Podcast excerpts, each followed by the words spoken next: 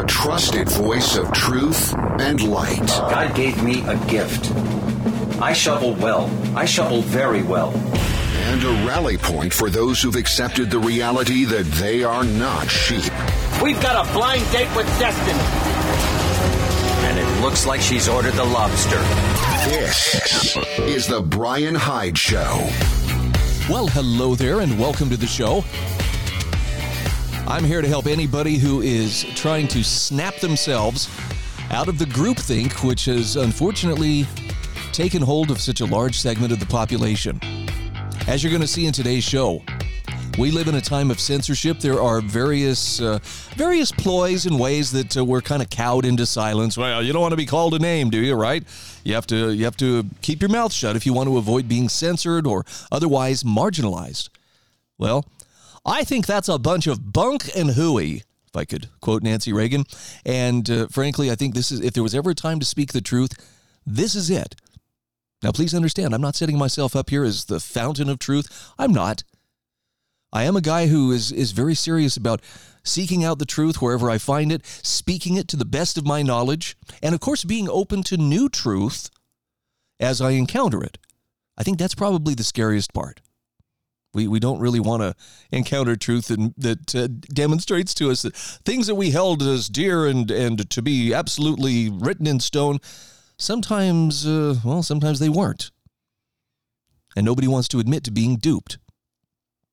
But whatever the reason you're tuned in today, thank you. It takes courage to, to step outside of the groupthink and to, to really own your own worldview. And that's why I encourage my listeners not just to dabble in wrong think, I encourage them to revel in it. I think it's, it's a necessary uh, part of survival in the world that we live in today. So, to begin, I want to talk a little bit about uh, weather. Well, climate, actually. and, you know, there's, there's, it just seems like someone wants us to be more fearful and therefore more easily manipulated.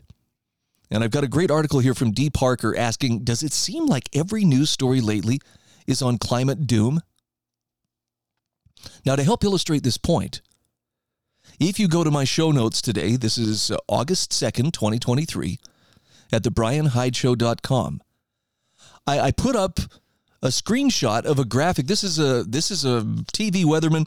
I'm guessing in Minnesota since it's it's primarily showing locations in Minnesota, a little bit in uh, North and South Dakota, but. Uh, you know these are the these are the high temps. So here's the highs today. Let's see: uh, Grand Forks 78, uh, uh, Sioux Falls 84, uh, most everywhere else. Brainerd, Minnesota 77, Duluth 74.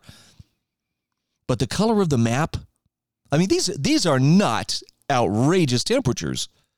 But the color of the map would lead you to believe that every place is just absolutely on fire. It's that, that, that reddish orange fires of hell kind of look that's kind of become the norm for how weather is reported.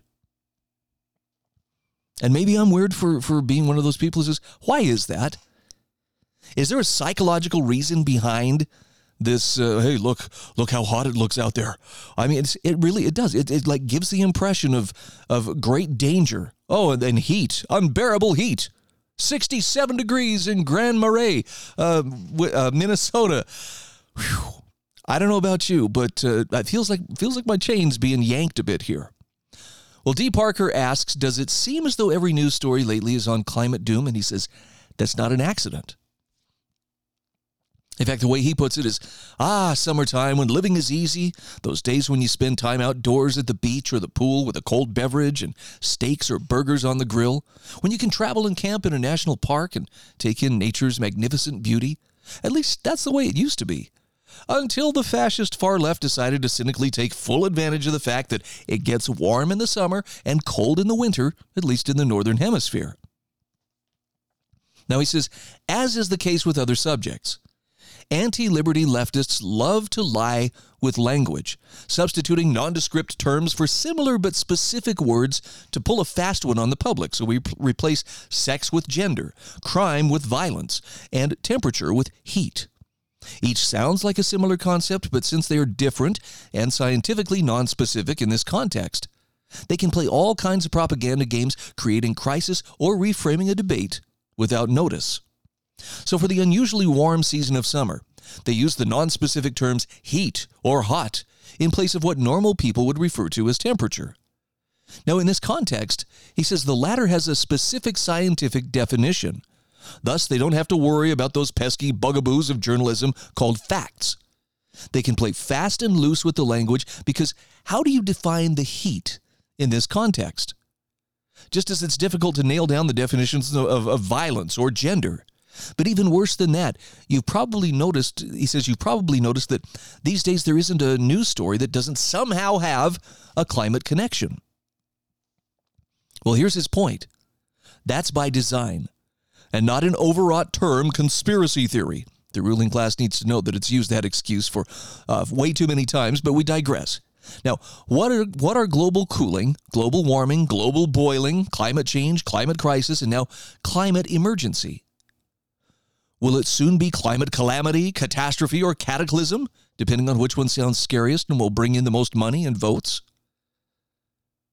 Now, here's where it gets very fascinating because he actually refers to an initiative from the Columbia Journalism Review and The Nation that was announced four years ago, titled, entitled Covering Climate Now.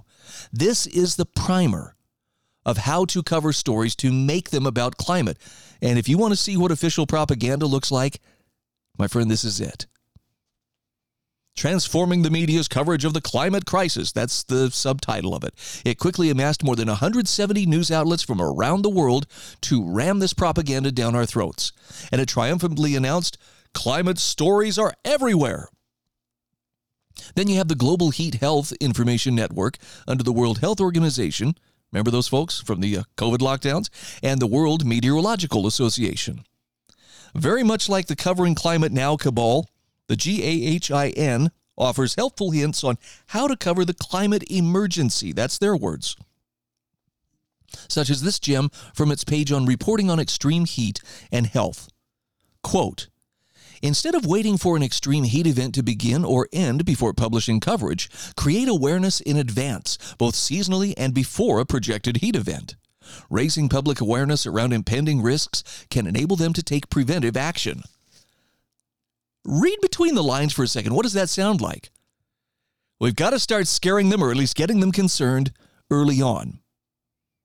Now, D. Parker says that preventative action inevitably entails voting for leftists and giving up your individual liberty and private property for the vague promise that it will somehow save the planet, even if the major producers aren't doing the same. Look how well that COVID lockdown worked out for the non ruling class. And then, if you wondered why there's been a dearth of the normal images of people enjoying the usual seasonal activities of this time of year, here's your answer. Quote Instead of showing scenes of crowded beaches, swimming pools, or fountains, show people struggling in the heat and its negative and dangerous impacts. They're telling them how to frame the news stories. Images that show people enjoying hot weather by spending time at the beach or pool hide the serious risk that many people face during hot weather and often contradict the serious tone of the narrative. Well, at least they admit it's a narrative, right? Oh, by the way, end quote. So much for fun in the fu- fun in the sun, says D. Parker. There are fear and potential votes to be forced from people out of the sheer terror of summertime heat. But it gets even worse. Covering Climate Now ever so helpfully offers 10 tips in best media practices for getting the climate story right. You've got to hear these. Number one, say yes to the science. There are not two sides to a fact. Number two, the climate crisis is a story for every beat. At its core, the climate story is a science story. But whether you cover business, health, housing, education, food, national security, entertainment, or something else, there's always a strong climate angle to be found work it in somehow. Is that not what they're saying? Number three, emphasize the experiences and activism of the poor, communities of color, and indigenous people. Environmental justice is the key to the climate story. Just more left wing talking points, right? Ditch the Beltway, he said, she said. Avoid doom and gloom. Go easy on the jargon. Beware of greenwashing. Extreme weather stories are climate stories. The news is awash in hurricanes, floods, unseasonable snow dumps, record heat waves, and drought. They are not all due to climate change, but the increased frequency and intensity of such extreme weather certainly is. Number nine, jettison the outdated belief that climate coverage repels audiences and loses money. Speak the lines, no matter what. And number 10, for God's sake, do not platform climate denialists. We understand as well as anyone that opinion pages occasionally need to push the envelope with unpopular takes. But they say there is no longer any good faith argument against climate, climate science. And if one accepts the science, one also accepts the imperative for rapid, forceful action. Oh, they're not done yet. I'll come back to this after the break, but again, these are helpful hints for here's how you can report the news. But that last one is pretty much actively saying just censor anybody who doesn't march in lockstep here. Have you ever known an idea so good that it could not be exposed to another idea or could not endure anything except people chanting it in unison? Neither have I. This is The Bryan Hyde Show.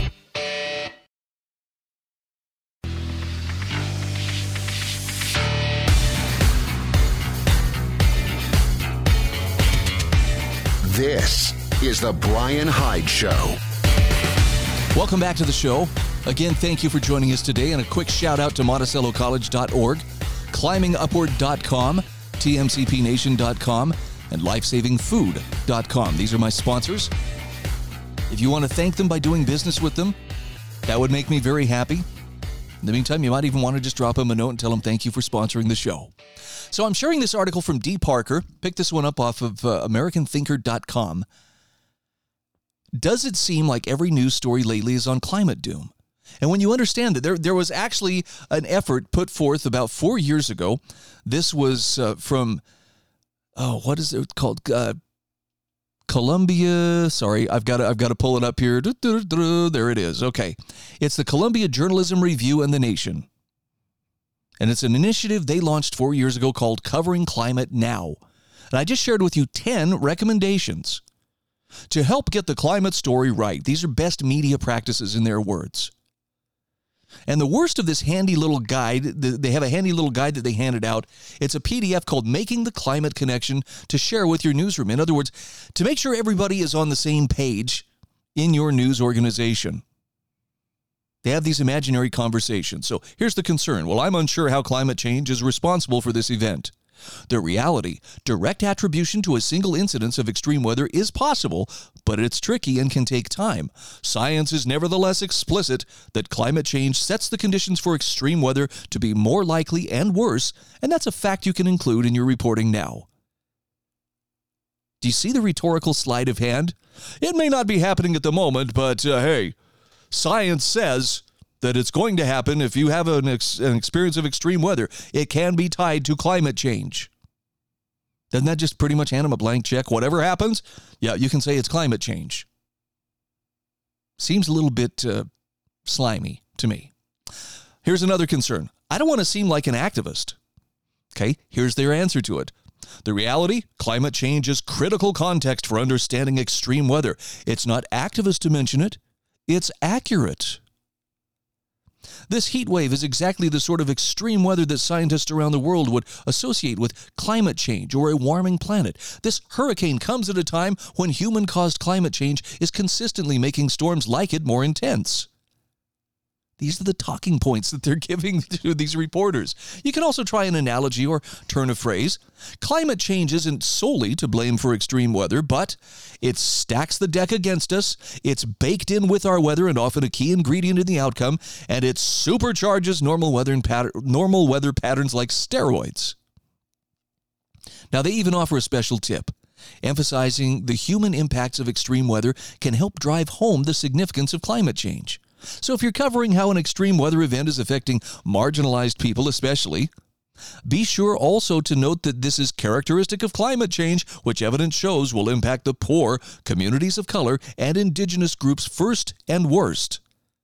Because a little guilt mixed in with that Marxist oppression, oppressor kind of uh, ideology, well, it certainly couldn't hurt.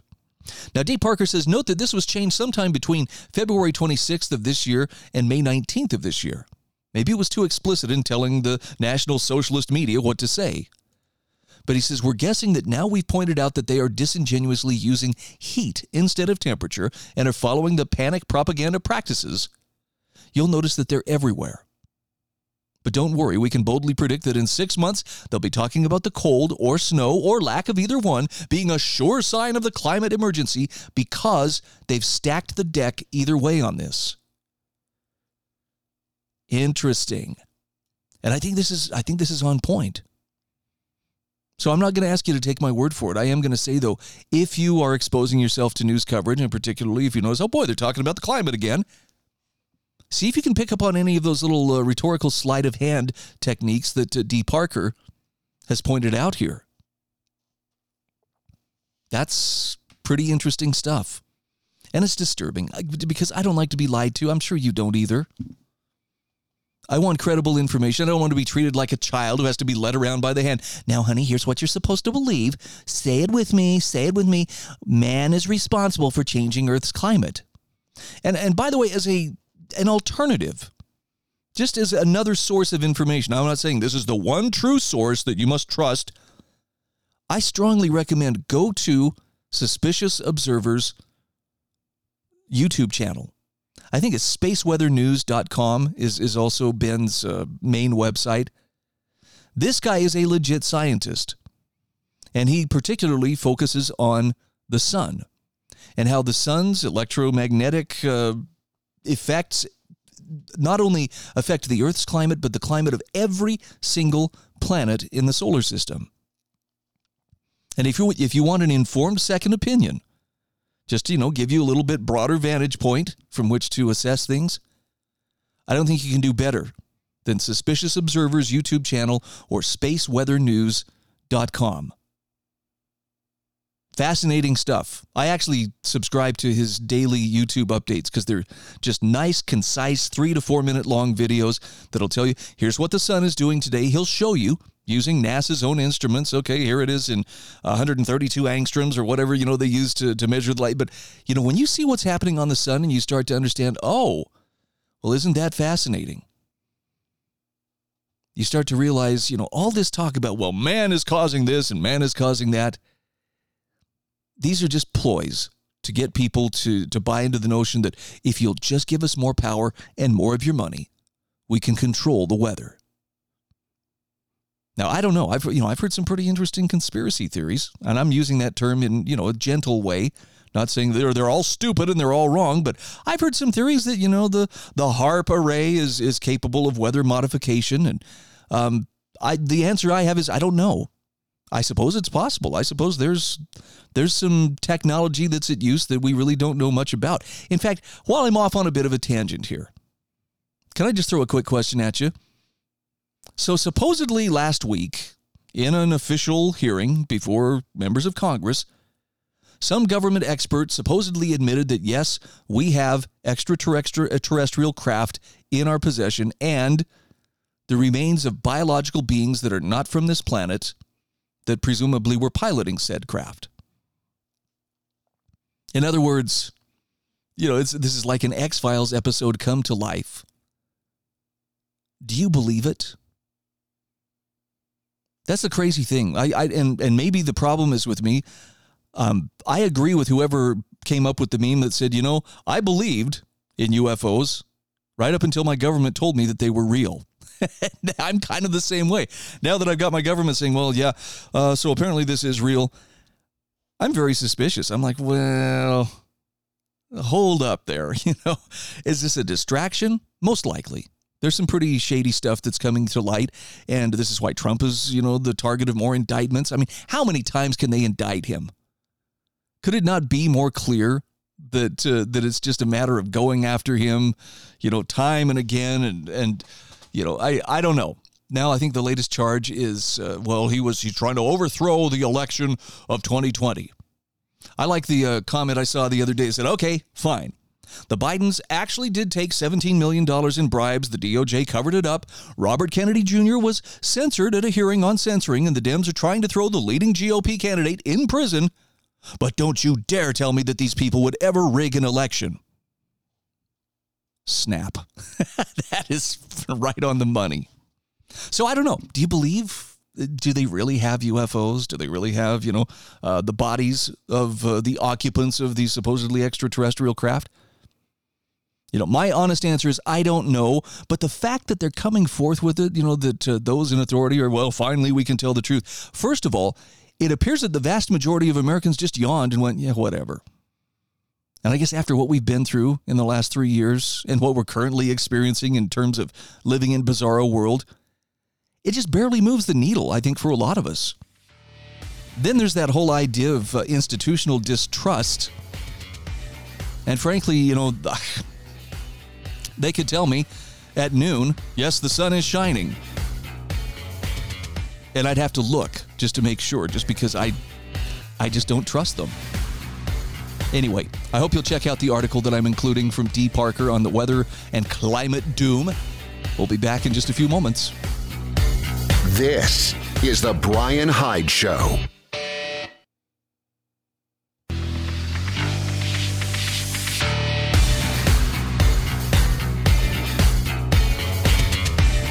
This is The Bryan Hyde Show.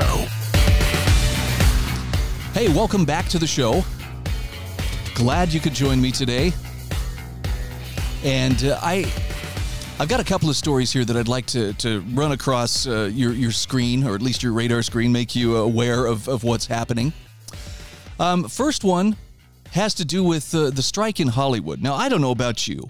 I, I really don't care so much about Hollywood. In fact, um, I, I, don't want to sound callous because it's not like I'm indifferent to the suffering of the, the writers and the actors and actresses in Hollywood. I mean, you know, they're they're people too. But Ryan McMaken from the, the Mises Institute, writing as an economist, notes that it's just possible that uh, what's happening with their, their labor uh, model, their old fashioned studio labor model, may be outdated and it just may not survive too much longer. It's an interesting article. He says people with jobs, children, and actual responsibilities may not have noticed, but Hollywood is nearly shut down right now thanks to both a writer's strike and an actor's strike. Or more accurately, only the writers and actors who are members of the unions are on strike. So that would be members of SAG, AFTRA, and the Writers Guild of America. They're refusing to work until TV and movie studios agree to a variety of demands. Now, his point is they may be in for some very unpleasant surprises. Studio revenues and advertising income isn't what it used to be. Cable subscriptions are down, theater attendance hasn't recovered from COVID. Whether or when revenues are stagnant or falling, it's harder to get the studios to raise compensation. Another big problem that writers and actors face is we now live in an age when mid budget content creators who can reach millions of viewers through platforms like YouTube and TikTok and Talk and Twitter exist that's real competition. These people are usually not union members, which means a lot of non union competition for Hollywood content creators. And this highlights a central problem that unions have always faced that uh, labor unions do not and never have raised wages for all workers in any particular industry. They can only raise wages for union members. But if non union workers can still write, film, edit, and act outside union control, They'll always offer an alternative to union workers. Moreover, rising wages can only be supported in the long run by rising levels of productivity. That is, writers and actors can only expect sustainably large pay if they're also bringing in more net revenue, but it's not clear rising revenue is something that Hollywood actors and writers should expect. His point is in this new age of decentralized and democratized content creation, union members' demands may simply be based on wishful thinking for a bygone era. I thought that was fascinating. And, and look, maybe this is just me becoming that old guy who yells at kids, get off my lawn, and, you know, yells at clouds for blocking the sun or whatever. Hollywood has very little to offer me. Yeah, I'll watch the occasional movie, and sometimes, by the way, there are some great ones. Want me to throw a recommendation at you? Monuments Men. I think it was written and produced in part by George Clooney. Fascinating World War II flick based on an actual story of a number of art experts who were recruited into the U.S. military at the end of World War II and sent to Europe to help reclaim millions of pieces of fine art that the Nazis had confiscated in the areas that they had conquered during the war. It's a, it's a really great show. But for the most part, Hollywood is is so counter to to anything that I uh, find redeeming that uh, that I really just I don't care what they're doing. They just don't have that much to offer. I, I haven't I haven't gone to see Oppenheimer yet. I haven't gone to see Barbie. Probably won't. I'm just I'm just not that interested in whatever they're trying to do. And I know the buzz out there. I'm not trying I'm not trying to tell you you shouldn't either. I just find that uh, it's just not the same. The values that are represented, the the subtext, and the I don't know that wagging finger that seems to be you know just just behind the scenes of every every you know Hollywood production. It's just not for me. Anyway, I would recommend take a look at uh, Ryan McMaken's article and it's it goes uh, well beyond just you know unions and labor theory and so forth.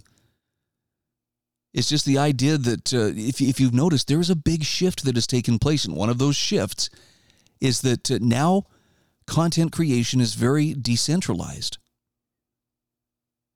In a small way, I'm a part of that content creation. Am I competing with Hollywood? Hardly.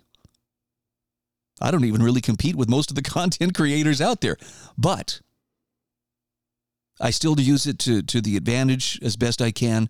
And, and small or large, there is an audience out there that is looking for truth, that's looking for encouragement, it's looking for a slightly different angle on what's taking place.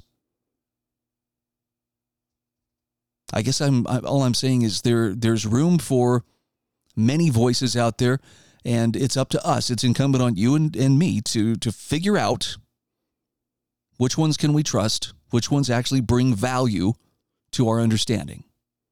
All right, there's another article I wanted to touch on too. This is uh, uh, Biden's latest attack on our Second Amendment rights. Subtitle here If they can ban ammunition, they won't need to ban guns. This is from Mark Jones. It was published on Monday of this week. He says those who despise American gun ownership never seem to stop. Since they thankfully cannot ban firearms outright, politicians are now trying to ban cheap, commonly used ammunition and make hunting and shooting sports too costly for the average American. Case in point, the Biden administration has proposed a ban on lead ammunition on eight national wildlife refuges in the eastern United States. Now, think about what that means. Obviously, this small scale ban is just a first step and could easily be expanded to the entire federal lands system which covers roughly 650 million surface acres or 30% of the country, if taken to its logical conclusion. And Mark Jones says it's important to note from the onset that this has nothing to do with the 30 year old ban on the use of lead ammunition for hunting waterfowl. Oh, I was a big time duck and goose hunter when that uh, ban kicked in, and I saw the difference. I, I witnessed it with my own eyes. Even smaller lead shot would fold up a Canada goose cleanly Whereas steel shot, I can't tell you how many times I saw ducks and geese shot with steel shot. You know, feathers flew down, hung in the air, and they still flew away. No hunter likes to see that kind of stuff. Not only because the game got away, but very likely it got away wounded. And that, uh, that's unconscionable for people who are, are truly sportsmen. Now, the article talks about how no major pro hunting or pro gun groups are fighting to reverse that 30 year ban on, you know, the use of uh, lead ammunition for hunting waterfowl. But the Biden administration is instead now proposing a total ban on lead ammunition for any purpose on federal lands, which, when expanded in the future, would destroy the hunting and recreational target shooting industry as we know it. This is the third attempt by politicians to completely ban lead on federal lands just in the last decade. During the Obama administration, the Center for Biological Diversity and over 100 anti hunting, anti Second Amendment groups petitioned the Environmental Protection Agency to ban lead ammunition. But the U.S. Court of Appeals for the District of Columbia ruled the agency lacked the authority to do so. So they've been looking for other avenues, these radical proponents, to push their agenda. Well, just before leaving office, then President Barack Obama's Interior Department tried to ban lead ammunition on lands managed by the U.S. Fish and Wildlife Service. That's about 95 million acres. But Ryan Zinke, then President Trump's uh, newly confirmed Interior Secretary, reversed that decision soon after taking office in March of 2017. Now, this current effort is more discreet and insidious because it starts small, so most hunters and recreational shooters won't be affected or take notice.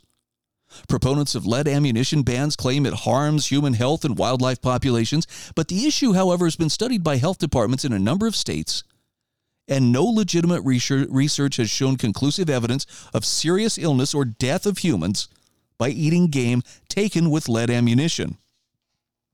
In most studies, hunters and their families had lead levels similar to the average American. Now, when addressing wildlife concerns, the endangered California condor is the animal that has been most carefully studied. California banned lead ammunition in 2007 to protect the condors, and while compliance with the ban was around 97%, according to the state's Department of Fish and Wildlife, follow up research in recent years has shown lead levels in condors are the same or higher than when, than when the ban was implemented, telling us those condors are getting lead from sources besides bullet or shot. So the reality is that no studies have proved that ammunition based lead has a population level impact on terrestrial wildlife species. So what's really going on here? The alternatives are two to four times as expensive as simple lead ammunition, which would drastically reduce participation in shooting sports. I mean, even lead ammunition is not cheap. And that increased cost would be particularly harmful to women, to single parents, and minorities who are the leading groups of new shooters and hunters in the states.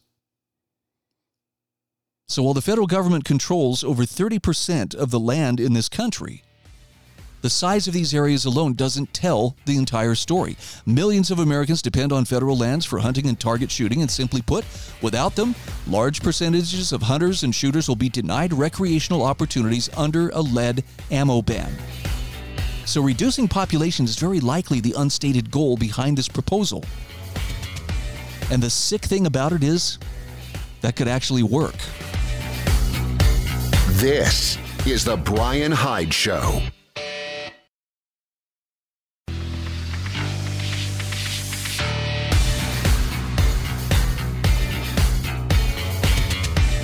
This is the Bryan Hyde Show. All right, welcome back to the show. Final segment today.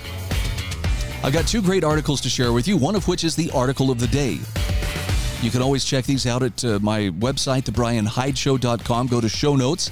Specifically, you'll be looking for the show notes for August 2nd of 2023. All right, first thing I want to start out with is uh, I want to recommend a resource that I have really come to count on, and that is Jordan Schachtel. He is uh, he's an investigative journalist. Great resource for anybody who's seeking credible information. I'm not telling you the guy walks on water and he's infallible, but he's very good at getting his facts straight. So I like to I like to look to him when he weighs in on a particular issue. Um, I think he makes a lot of sense. His latest column is titled "They Got Away with It." Now what?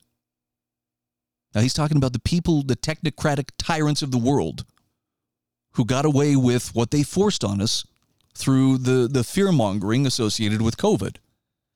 And the answer that he puts forth is you have to accept reality and educate the masses in order to stop the next big power grab. Jordan says the technocratic tyrants of the world still believe that there is only upside to any current and future attempts at sweeping power grabs. And how can you blame them? After all, they got away with it, all of it. Anthony Fauci's a worldwide celebrity. He's taken up a prestigious series of appointments at Georgetown University and elsewhere. Bill Gates and gang are jet setting around the world, preaching the gospel of the climate hoax church. The C suite executives and boards of directors at Pfizer and Moderna remain unscathed. Most of the appointees to the Trump and Biden coronavirus task forces have long since cashed out and laundered their credentials through the revolving door and into the biotech big pharma sphere. And the list goes on. So he says it shouldn't come as much of a surprise that they're trying to restart the party to attempt another series of grand slams. The pharma sponsored corporate media once more is spreading the fear of hype. Time to bring the masks out again, especially as the school season starts, read the MSNBC headline Tuesday morning. An entire segment on AB on Tuesday from ABC's Good Morning America was dedicated to tracking supposed increasing hospitalizations from coronavirus infections, warning that the numbers are on the rise. Now Jordan says, "I'm sorry to break it to the true believer useful idiots who still triple mask or whatever. But COVID isn't coming back. Your co religionists have largely moved on to whatever the next current thing is. He says, despite that, the bad guys of the COVID hysteria era never faced any consequences for the human rights atrocities they committed since 2019. And in all likelihood, they never will. I'm sorry, that's that's very depressing to me to think that. But anyway, they've never been held remotely accountable for being wrong and especially for behaving with complete disregard for the unalienable rights of the 8 billion human beings who populate our world. Therefore, this very ruling class faction with its insatiable appetite for power will never stop attempting to have their way with our civilization. They're currently throwing bumper sticker narratives at the dartboard and seeing what sticks. And with the Slava slush fund became when it became increasingly unpopular, they have yet to find a new long-term winning ticket at least for now. The battle to hold these forces legally accountable appears to be going about as well as the attempted Ukrainian counteroffensive against Russia. Now, on the positive side of things, however, he says it's worth remembering that coronavirus hysteria didn't end because a virus suddenly got weaker. It ended because enough human beings became educated to the reality that the response to the pandemic was wildly overblown, and they were no longer worried about acquiring the sniffles. It's the same reason why Pfizer and Moderna stock is crashing. The signal has arrived, the game is up. I'm going to leave the rest of this article for your uh, enjoyment, but I agree with, uh, with Jordan Schachtel. Education is paramount. And through platforms like Substack, the promise held by the social media app formerly known as Twitter, Rumble, and elsewhere, the forces for humanity still have a shot to win the messaging battle. And when the next big power grab arrives, we should hope for much more courage and bravery than we saw last time around. Yeah, I've, I've talked with a couple of friends, and I feel this way myself. I will not begin to go along to get along the next time they, they pull this kind of garbage. I was reluctant in the first place, but now that line in the sand is a trench. You can count on me to, to absolutely not go along with those kinds of hijinks ever again. Period. All right, final story. This is our our uh, article of the day. Conspiracy theory is thuggery. This is courtesy of Paul Rosenberg. Oh, I love this take. He says, "While it's possible to use conspiracy theory in a neutral way, I'm struggling to recall an instance. In actual use, to call someone a conspiracy theorist is to slap them. Its purpose is to shut them up, to stop others from considering what they said, and to shame them as badly as possible. Anyone who's been its target knows this. Calling conspiracy theory adds precisely no factual input to a discussion. It's simply an attempt to end a conversation, an attempt to intimidate and paralyze. Now, he says mature people speak to communicate and to find the truth of things. And if things are too complex or obscure for truth to be clearly seen, then they try to understand the other party's viewpoint and to clarify their own. Immature people speak for the purpose of winning. Now, it's almost excusable for a fifth grader on the playground, but it's not for someone in their 30s or, God forbid, in their 50s or 60s. Yes, there are plenty of foolish ideas bouncing around. There always are. The people promulgating those ideas, however, are generally eager to discuss them, hoping to prove them true. That's not only acceptable, but useful. And I dare say that we've all been we've all held stupid ideas at one point or another. So he says, I'm writing this now because we have entered a time of censorship. The various COVID manias and spin offs have hardened millions of people into tribal hatreds. They've centered their minds around that which they hate. Within that mindset, censorship becomes a means toward a necessary end. And so he says, it's up to us, folks, I'm being very blunt in this post, but I don't want any of us to become angry and focus our minds on our enemies. Our job is to build something better. Still, he says there's a time to remind our friends and neighbors that they've left the path. Now, bear in mind that most of the people intimidating others and cheering for censorship have been caught up in a mob, and they're also able to leave it. So he says, speak the truth in love, but do speak it. By the way, his thoughts on you know the preservation of sanity and civilization are are just marvelous. You you got to remember that uh, what we see today is more often than not it's an expression of idolatry and dogma. And that's because human nature is to idolize, to set things above reality itself. And by the way, the, the proudly anti religious, he points out, are often the most idolatrous and dogmatic. So, whenever people are getting whipped up for a cause, any cause, Paul Rosenberg says that's the right time to step away. And if they start chanting, he says move away quickly. I'll forego the long explanation, but he says joining the pack slays reason for as long as you remain in the pack. And that really is idolatry because whatever we place above reason, whatever we place above questioning, has become our God. His point here is the crowd is always a deceiver. No one expressed this more concisely than Simone Weil when she said, Conscience is deceived by the social. Paul says conscience is individual, social is collective, and the two are at odds. Likewise, sanity is individual and mania is collective. Within the crowd, malice appears as duty, honor, order, and justice. To reside in the crowd is to be deceived, and the question is just how much? He says, anytime you surrender your decision making to outsiders, you are making an error. And yes, that means that authority is fundamentally a scam. The more intimidated you are, the less better your functions operate. Moral courage, he says, is far, far more important than physical courage. The mob is the enemy of what's best in you. And so he counsels separate from it at the first opportunity. And I like how he puts this civilization is not a function of systems, it's a function of what's in us. We are the primaries. All systems, good, bad, or indifferent, are derivatives. So the great error of the democratic era, certainly true over my now fairly considerable lifetime, he writes, was that people believed democracy would solve all their problems and would by itself assure civilization. But that was always an idolatrous dream. What matters is what we are as individual people. No institution is to be taken as anything more than a blunt tool. The civilization we hold in ourselves, that's what holds the world in sanity. In a state of sanity, is how I should put it. And nothing else can, no matter how it's advertised. As individuals, we are magical creatures who can willfully reverse entropy. Within the group, we're just a collection of pieces trying to feel powerful. Being grouped degrades us. It teaches us bad lessons, but standing as an individual makes us better, sometimes in spurts, sometimes slowly. Whatever exceptions and gray areas may exist, Paul Rosenberg says joining a crowd makes us worse. What makes us better is freedom of conscience, a, re- a recognition of human dignity, a belief in our own efficacy. And he summarizes by saying the people who marshal movements are taking advantage of human weaknesses. And yes, he says, many of them are aware of it. So step away from the crowd. Cultivate your individual mind. Have civilization in yourself. I really believe I saved the best for last in today's show, so thank you for enduring and sticking around to hear it.